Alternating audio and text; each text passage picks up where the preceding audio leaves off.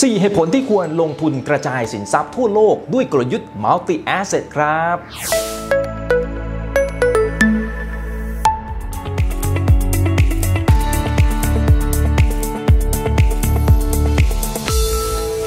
สวัสดีครับ ผมอีกเงินพจน์จากเพจทับอีกกับอีกครับ ปีนี้เป็นปีที่พิเศษมากครับ เจอผลกระทบวิกฤตโควิด -19 เพราะฉะนั้นการลงทุนค่อนข้างจะมีความผันผวนเลยทีเดียว แล้วเราจะเห็นนะครับว่าท่าทีของธนาคารกลางหลาย ๆ ประเทศนั้นก็เปลี่ยนแปลงไป หันมาใช้นโยบายแบบผ่อนคลายนะครับ ลดอัตราดอกเบี้ยต่ำที่ระดับมาก ๆ แล้วก็คิดว่าน่าจะต่ำแบบนี้ไปอีกนานพอสมควร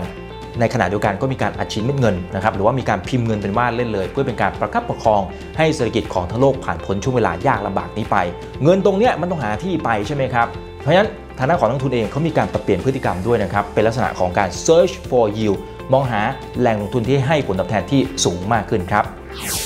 วันนี้ผมเลยจะชวนมาทำความรู้จักกลยุทธ์การลงทุนแบบ multi asset ที่จะเป็นคำตอบในช่วงภาวะตลาดที่ผันผวนแบบนี้ครับ ชื่อตรงตัวเลยนะครับ เป็นกองทุนรวมผสมที่เน้นลงทุนในสินทรัพย์ทั่วโลก กระจายความเสี่ยง และเป็นการปรับพอร์ตการลงทุนอย่างสม่ำเสมอ เพื่อที่จะให้ได้รับผลตอบแทนตามที่คาดหวังไว้ และมากกว่าผลตอบแทนจากตราสารหนี้ในขณะเดียวกันก็มีความผันผวนที่น้อยกว่าการลงทุนในหุ้นครับทำให้สามารถทยอยลงทุนได้ในทุกช่วงภาวะตลาดนั่นเองครับ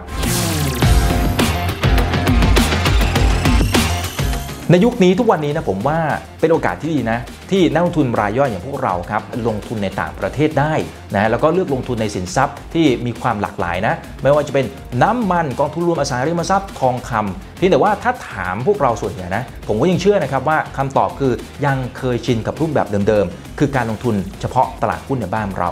ซึ่งในปีนี้เราเห็นแล้วนะครับว่าตลาดหุ้นในบ้านเราเนี่ยให้ผลตอบแทนที่ไม่ค่อยจะสวยงามสักเท่าไหร่ ก็เป็นผลพวงจากโควิด -19 นั่นแหละครับ เพียงแต่ว่าพอหันไปดูสินทรัพย์อื่นๆเป็นอย่างไร เช่น ทองคำโอ้โหเนี่ยพุ่งขึ้นไปใช้ได้เลยใช่ไหมครับเช่นเดียวกับทางด้านของตลาดหุ้นต่างประเทศ เช่นทางฝั่งของสหรัฐอเมริกา แล้วก็จีนเป็นต้น งั้นถ้าเราไม่เปิดใจลองมองหาโอกาสในการลงทุนรูปแบบใหม่ๆ ก็จะเป็นค่าเสียโอกาสราคาแพงเลยทีเดียวครับ ละสินทรัพย์เนี่ยเขาจะมีสเปคที่ไม่เหมือนกัน จุดเด่นเนี่ยต่างกันเลยใช่ไหมครับ ผลตอบแทนย่อมไม่เท่ากัน ตรงนี้แหละครับที่ถือว่าเป็นจุดที่ multi asset เนี่ยเป็นกลยุทธ์ที่เหมาะมากสำหรับภาวะตลาดที่มีความผันผวนแบบนี้ เพราะมีโอกาสที่จะสร้างผลตอบแทนได้อย่างสม่ำเสมอนั่นเองครับ ดูภาพนี้จะเห็นภาพชัดเจนเลยนะครับสีแต่ละสีจะแทนสินทรัพย์ แต่ละชนิดที่ให้ผลตอบแทนที่ต่างกันในแต่ละปีครับโดยสินทรัพย์ที่อยู่บนสุดของตาราง มันสะท้อนให้เห็นว่าเป็นสินทรัพย์ที่ให้ผลตอบแทนที่สูงที่สุดในปีนั้นๆก็จะเห็นว่าสินทรัพย์แต่ละชนิดไม่ได้ผลตอบแทนที่มากสุดตลอดไป บางปีหุ้นเล็กอาจจะให้ผลตอบแทนที่ดีครับ แต่ว่าปีถัดไปอาจจะเป็นปีของหุ้นใหญ่ก็ได้นะ หรือหลาย ๆ ปีก็อาจจะเป็นปีของหุ้นในตลาดเกิดใหม่ แต่ปีถัดไปก็อาจจะเป็นทีของตลาดหุ้นขนาดใหญ่ในตลาดที่พัฒนาแล้วก็เป็นไปได้ใช่ไหมครับข้อสังเกตคือสีเทาๆนี่เห็นไหมครับนั่นคือการจัดพอร์ตแบบ multi asset นี่จะให้ผลตอบแทนอยู่กลางตารางอยู่ตลอดเลยในทุกๆ ปีนะครับเราไม่มีทางรู้เลยใช่ไหมครับว่าอนาคตแต่ละสินทรัพย์นั้นจะเป็นอย่างไร ปีนั้น สินทรัพย์ไหนจะมา ปีนี้สินทรัพย์นู้นอาจจะมาก็ได้ เพราะฉะนั้นอย่าไปเดาครับ ผมว่ากลยุทธ์ในการลงทุนที่ดีคือการลงทุนอย่างสม่ำเสมอ แล้วก็เป็นการกระจายความเสี่ยงในการลงทุนในหลากหลายประเทศ แล้วก็หลากหลายประเภทด้วยนะครับ ซึ่งกลยุทธ์ multi asset ถึงแม้ว่าแต่ละปีจะไม่สามารถสร้างผลตอบแทนที่สูงที่สุดอันดับที่ 1 ได้ในแต่ละปีนะแต่ว่าอย่างไรก็ตามก็ให้ผลตอบแทนเกาะกลุ่มบนนะฮะเพราะฉะนั้นการลงทุนก็สบายใจได้ แต่จะสบายใจไปมากกว่านี้อีกครับ ในภาวะที่เจอกับวิกฤต ผลตอบแทนอาจจะลดลงมาบ้างก็จริง แต่ก็ถือว่าเกาะกลุ่มอยู่กลางๆนั้นการลงทุนสามารถยิ้มออกได้ในทุกสภาวะตลาดนั่นเองครับสินทรัพย์แต่ละชนิดนั้นมีค่าความสัมพันธ์ของผลตอบแทนที่ไม่เท่ากัน หลายครั้งผลตอบแทนสวนทางกันซะด้วยซ้ำเพื่อความเคลียร์นะครับ มาดูภาพนี้กันฮะค่าความสัมพันธ์ของผลตอบแทนนี้เรียกว่า correlation ครับ เช่น พันธบัตรสหรัฐอเมริกากับตลาดหุ้น S&P 500 อาจจะมีค่า correlation ที่ติดลบ หมายความว่าอย่างไร ถ้าช่วงไหนพันธบัตรสหรัฐอเมริกาให้ผลตอบแทนที่ดี ก็มักจะเป็นช่วงที่ตลาดหุ้นสหรัฐอเมริกาให้ผลตอบแทนไม่ดีครับ และเช่นกันครับ ช่วงไหนที่ตลาดหุ้นสหรัฐอเมริกานั้นสวยงาม ให้ผลตอบแทนที่ดีมากๆ ก็มักจะเป็นช่วงที่การลงทุนในพันธบัตรสหรัฐอเมริกาอาจจะไม่ดีสวนทางกันครับนั่นหมายความว่ากลยุทธ์การลงทุนแบบ multi asset จะช่วยลดความผันผวนของพอร์ตได้ เพราะเป็นกลยุทธ์การลงทุนหลายสินทรัพย์ บางช่วงสินทรัพย์นี้อาจจะดี แต่ก็อาจจะเป็นช่วงที่ไม่ดีของอีกสินทรัพย์หนึ่งครับ พอความผันผวนของพอร์ตลดลง การลงทุนก็จะมีความสบายใจมากยิ่งขึ้น ถามว่าเราลงทุนแบบ multi asset เองเนี่ยได้ไหม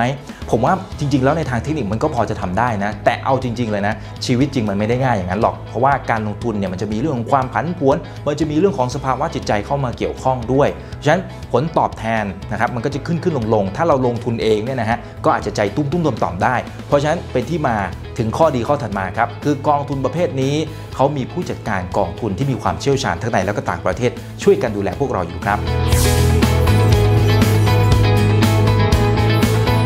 เดี๋ยวผมจะยกตัวอย่างกองทุนเปิด LH Global Dynamics Multi Asset จะได้เห็นภาพกันมากขึ้นครับ ไปกันเลยครับ ยกตัวอย่าง port จำลองจะเห็นว่าใน port ลงทุนในหลายสินทรัพย์ มีทั้งหุ้นตราสารหนี้และก็สินทรัพย์ทางเลือก แล้วก็ลงทุนในหลายประเทศด้วยครับ หลักๆ แล้ว port จำลองนี้จะเน้นลงทุนในตลาดเกิดใหม่ และตลาดสหรัฐอเมริกาในสัดส่วนที่เยอะหน่อยครับชื่อนี้ก็บอกตรงๆเลยนะครับ เป็นกองทุนเปิด LH Global Dynamics Multi Asset คือลงทุนในหลากหลายสินทรัพย์แล้วก็หลากหลายประเทศด้วย และที่สำคัญครับ มีคำว่า Dynamics Dynamic คือมีการปรับเปลี่ยนพอร์ตอยู่ตลอดเวลา ขึ้นอยู่กับสภาวะตลาดนั่นเองครับ ข้อสังเกตคือไส้ในของพอร์ตนี้เน้นลงทุนใน ETF เป็นหลักครับ ETF ย่อมาจาก Exchange Traded Fund เป็นกองทุนรวมชนิดหนึ่งที่จดทะเบียนอยู่ในตลาดหลักทรัพย์ เพื่อให้ซื้อขายสะดวกเหมือนกับหุ้น ซึ่งเป็นวิธีการลงทุนที่ง่าย แล้วก็มีต้นทุนที่ต่ำลงมาครับ เป็นลักษณะของการรวมลักษณะเด่นของกองทุนรวมทั่วไปกับหุ้นเข้าไว้ด้วยกันครับหลักๆแล้ว ETF สามารถลงทุนได้ในหลากหลายสินทรัพย์ ก็เป็นการอ้างอิงผลตอบแทนตามดัชนีอ้างอิงตามที่ระบุเอาไว้นั่นเองครับ ซึ่งนักลงทุนก็จะได้ผลตอบแทนที่ใกล้เคียงกับดัชนี ด้วยค่าธรรมเนียมที่น้อยกว่าครับ ประโยชน์อีกข้อหนึ่งเลยครับ เรื่องของสภาพคล่อง เพราะว่า ETF เนี่ยเราสามารถเทรดได้ทั้งโลกนะนั่นหมายความว่าการที่จะเข้าการที่จะออกเนี่ยโอ้สบายมากไม่ต้องพูดถึงเลยนะครับ นอกจากนี้ ETF เนี่ยสามารถลงทุนได้หลากหลายสินทรัพย์ การจัดพอร์ตรูปแบบต่างๆ ในมุมมองของผู้จัดการกองทุนเนี่ยโอ้สามารถดีไซน์ได้หลากหลายรูปแบบมากเลยครับดังนั้นเหมาะกับการลงทุนในทุกสภาวะตลาดครับ ความเจ๋งของกองทุนนี้คือมีพันธมิตรอย่าง Invesco ครับซึ่งก็เป็นกองทุนชื่อดังจากสหรัฐอเมริกา ตอนนี้เนี่ยเขามีสินทรัพย์ภายใต้การบริหารของกองทุนมากถึง 46,000 ล้านเหรียญสหรัฐ แล้วก็ยังคงเพิ่มมากขึ้นเรื่อยๆ ก็สะท้อนให้เห็นถึงความแข็งแกร่งของเจ้านี้นะครับ ถามว่ากระบวนการลงทุนจะเป็นอย่างไรนี่เลยครับ Invesco เนี่ยก็จะช่วยวิเคราะห์หาหลักทรัพย์ที่น่าลงทุนนะ แล้วก็ทางด้านของบลจ Land and House จำกัด ก็จัด port แล้วก็บริหารความเสี่ยง อันนี้คือภาพรวมครับ มาเจาะลึกดูไส้ในกระบวนการในการเลือกลงทุนในแต่ละสินทรัพย์กันครับ ในชีวิตจริงสินทรัพย์ทั้งโลกมันมีให้เลือกเยอะมากครับ Invesco เนี่ยก็จะช่วยวางแผนกลยุทธ์ในภาพใหญ่ แล้วก็จะพัฒนาโมเดลจำลอง port การลงทุน ซึ่งก็มีเครื่องมือเฉพาะในการคิดคำนวณ แล้วก็การจัด port ด้วยระบบ supercomputer เลยนะครับ เพื่อเป็นการคัดเลือก universal list หรือว่าสินทรัพย์ที่น่าลงทุนทำหน้าที่เหมือนกับเป็นตะแกรงร่อนหาสินทรัพย์ที่ดีน่าลงทุนนั่นเองนะครับ โดยจะมีการอัปเดตทุกไตรมาสถัดมาขั้นตอนที่ 2 คือการปรับเพิ่มหรือว่าลดน้ำหนักให้เหมาะกับสภาวะตลาด โดยผู้จัดการกองทุนของ Land and House จำกัดเนี่ยนะครับ ก็จะมีการปรับพอร์ตเช่น บางช่วงอาจจะเพิ่มก็ได้นะ หรือบางช่วงอาจจะลดน้ำหนักการลงทุน ให้มีความเหมาะสมกับภาวะเศรษฐกิจ โดยจะทำเป็นรายเดือนครับ หลังจากนั้นก็คือขั้นตอนของการจัด port ครับ ผู้จัดการกองทุนบลจ Land and House เนี่ยจะเป็นคนที่สร้าง port การลงทุน โดยคัดเลือกจาก ETF ที่ Invesco เนี่ยกรองหลักทรัพย์มาให้ในเบื้องต้นแล้วนะครับ และขั้นตอนทีสี่ 4 คือการบริหารความเสี่ยงของ port ครับ เช่น อัตราแลกเปลี่ยน ซึ่งก็เป็นไปตามดุลยพินิจของผู้จัดการกองทุนนั่นเองครับ ความเจ๋งอีกด้านหนึ่งของกองทุนประเภทนี้คือความยืดหยุ่น สามารถลงทุนได้ตั้งแต่0ถึง 100%ความหมายคืออะไรครับ บางช่วงนะ ถ้าหากว่าแนวโน้มไม่ว่าจะเป็นเศรษฐกิจหรือผลประกอบการเนี่ย ถ้าสมมติว่าแนวโน้มมันดี ผู้จัดการกองทุนเขาก็จะปรับพอร์ตนะครับ ให้ไปเน้นลงทุนใน ETF ที่เป็นกองหุ้นเนี่ย อันนี้อาจจะเยอะหน่อยและได้สูงสุดคือ 100%เลย แต่ช่วงไหนที่ดูแล้วโอ้โหมันซบเซาอะดูแล้วมันไม่น่าจะดีแล้วนะ แนวโน้มน่าจะแย่เขาก็จะมีการปรับพอร์ตได้อาจจะเหลือหุ้น 0%เลยก็ได้ ถามว่าเขาจะปรับอย่างไรมาดูกันครับ ให้ดูตัวอย่างกันก่อนครับ แต่ละสีนี่คือน้ำหนักที่ลงทุนในสินทรัพย์ แต่ละอย่างในแต่ละช่วงเวลา ก็จะเห็นว่าดินามิกมากๆขึ้นขึ้นลงลงเลยแหละครับ โดยจะมีการปรับพอร์ตในทุกๆ เดือนขึ้นอยู่กับภาวะตลาด ผมยกตัวอย่างนี้แล้วกันนะครับ บางช่วงก็เป็นช่วงที่ตลาดเริ่มฟื้น บางช่วงอาจจะเป็นช่วงที่ตลาดเริ่มกลับมาเติบโต อาจจะเป็นช่วงที่ตลาดเริ่มชะลอตัวลงมา หรือบางช่วงก็อาจจะเป็นช่วงที่ตลาดเข้าสู่ภาวะหดตัวครับ การจัดสรรสินทรัพย์ แต่ละช่วงเวลาเนี่ยก็จะไม่เหมือนกันนะ เช่น ถ้าถามณตอนนี้เลยนะครับว่าผู้จัดการกองทุนเนี่ยเขามองว่าภาวะตลาดในช่วงนี้เป็นอย่างไร เขาจะตอบว่าเป็นช่วงที่ตลาดเริ่มฟื้นตัวครับ เพราะฉะนั้นเราสังเกตเห็นครับว่าสัดส่วนการลงทุนในสินทรัพย์เสี่ยงเนี่ยเริ่มที่จะมากยิ่งขึ้น ดูหลายปัจจัยเหมือนกันครับ เขาใช้เครื่องมือหลักๆ 2 อย่างคือ1 ปัจจัยชี้นำทางเศรษฐกิจครับเพื่อเป็นการใช้คาดการผลตอบแทนที่คาดว่าจะได้รับ ส่วนที่ 2 คือปัจจัยวัดสถานการณ์ของตลาด ซึ่งก็เอาไว้ใช้ทำนายความผันผวนของผลตอบแทนนั่นเอง เพื่อเป็นการวิเคราะห์ทั้งมุมของเศรษฐกิจภาวะตลาดเซนติเมนต์ เพื่อเป็นการสร้างวัฏจักรเศรษฐกิจ แล้วก็ปรับเพิ่ม หรือลดน้ำหนักการลงทุน ให้เข้ากับภาวะตลาดในช่วงเวลานั้นๆ เพื่อให้ได้ผลตอบแทนตามเป้าหมายระยะยาวที่วางเอาไว้ ในที่นี้คือ 5-7%ต่อปี บางช่วงหุ้นก็อาจจะมากกว่าตัวกรอบที่วางเอาไว้ได้อยู่บ้าง ขึ้นอยู่กับวิจารณญาณของผู้จัดการกองทุนนะครับว่าจะมีการประเมินสถานการณ์ในช่วงเวลานั้นอย่างไร หลังจากนั้นผู้จัดการกองทุนจะเลือกตลาดหรือภูมิภาคที่จะเข้าไปลงทุน โดยดูว่าประเทศต่างๆ อยู่ในช่วงไหนของวัฏจักรเศรษฐกิจ ยังมีการเติบโตอยู่หรือไม่ และยังมีความน่าสนใจในการลงทุนไหม ซึ่งแต่ละประเทศเนี่ยก็จะมีการเติบโตที่ไม่เท่ากัน แล้วก็ไม่พร้อมกันด้วยนะครับ เพราะฉะนั้นกองทุนก็จะมีการปรับพอร์ตการลงทุนอย่างสม่ำเสมอ เพื่อให้เหมาะกับสภาวะตลาด แล้วเมื่อมีการจัดพอร์ตได้ตามนี้ ก็จะเห็นเลยนะครับว่าผลตอบแทนมีโอกาสที่จะสูงกว่าเกณฑ์ที่อ้างอิงเอาไว้ แต่ก็ต้องย้ำนะครับว่านี่เป็นเพียงแค่ตัวเลขสถิตินะ ซึ่งผลการดำเนินงานในอดีต ไม่ได้เป็นสิ่งที่จะสามารถยืนยันได้นะครับว่าผลการดำเนินงานผลตอบแทนในอนาคตเนี่ยจะดีเหมือนกับสิ่งที่เราเห็นตามตัวเลขสถิติหรือไม่นะครับ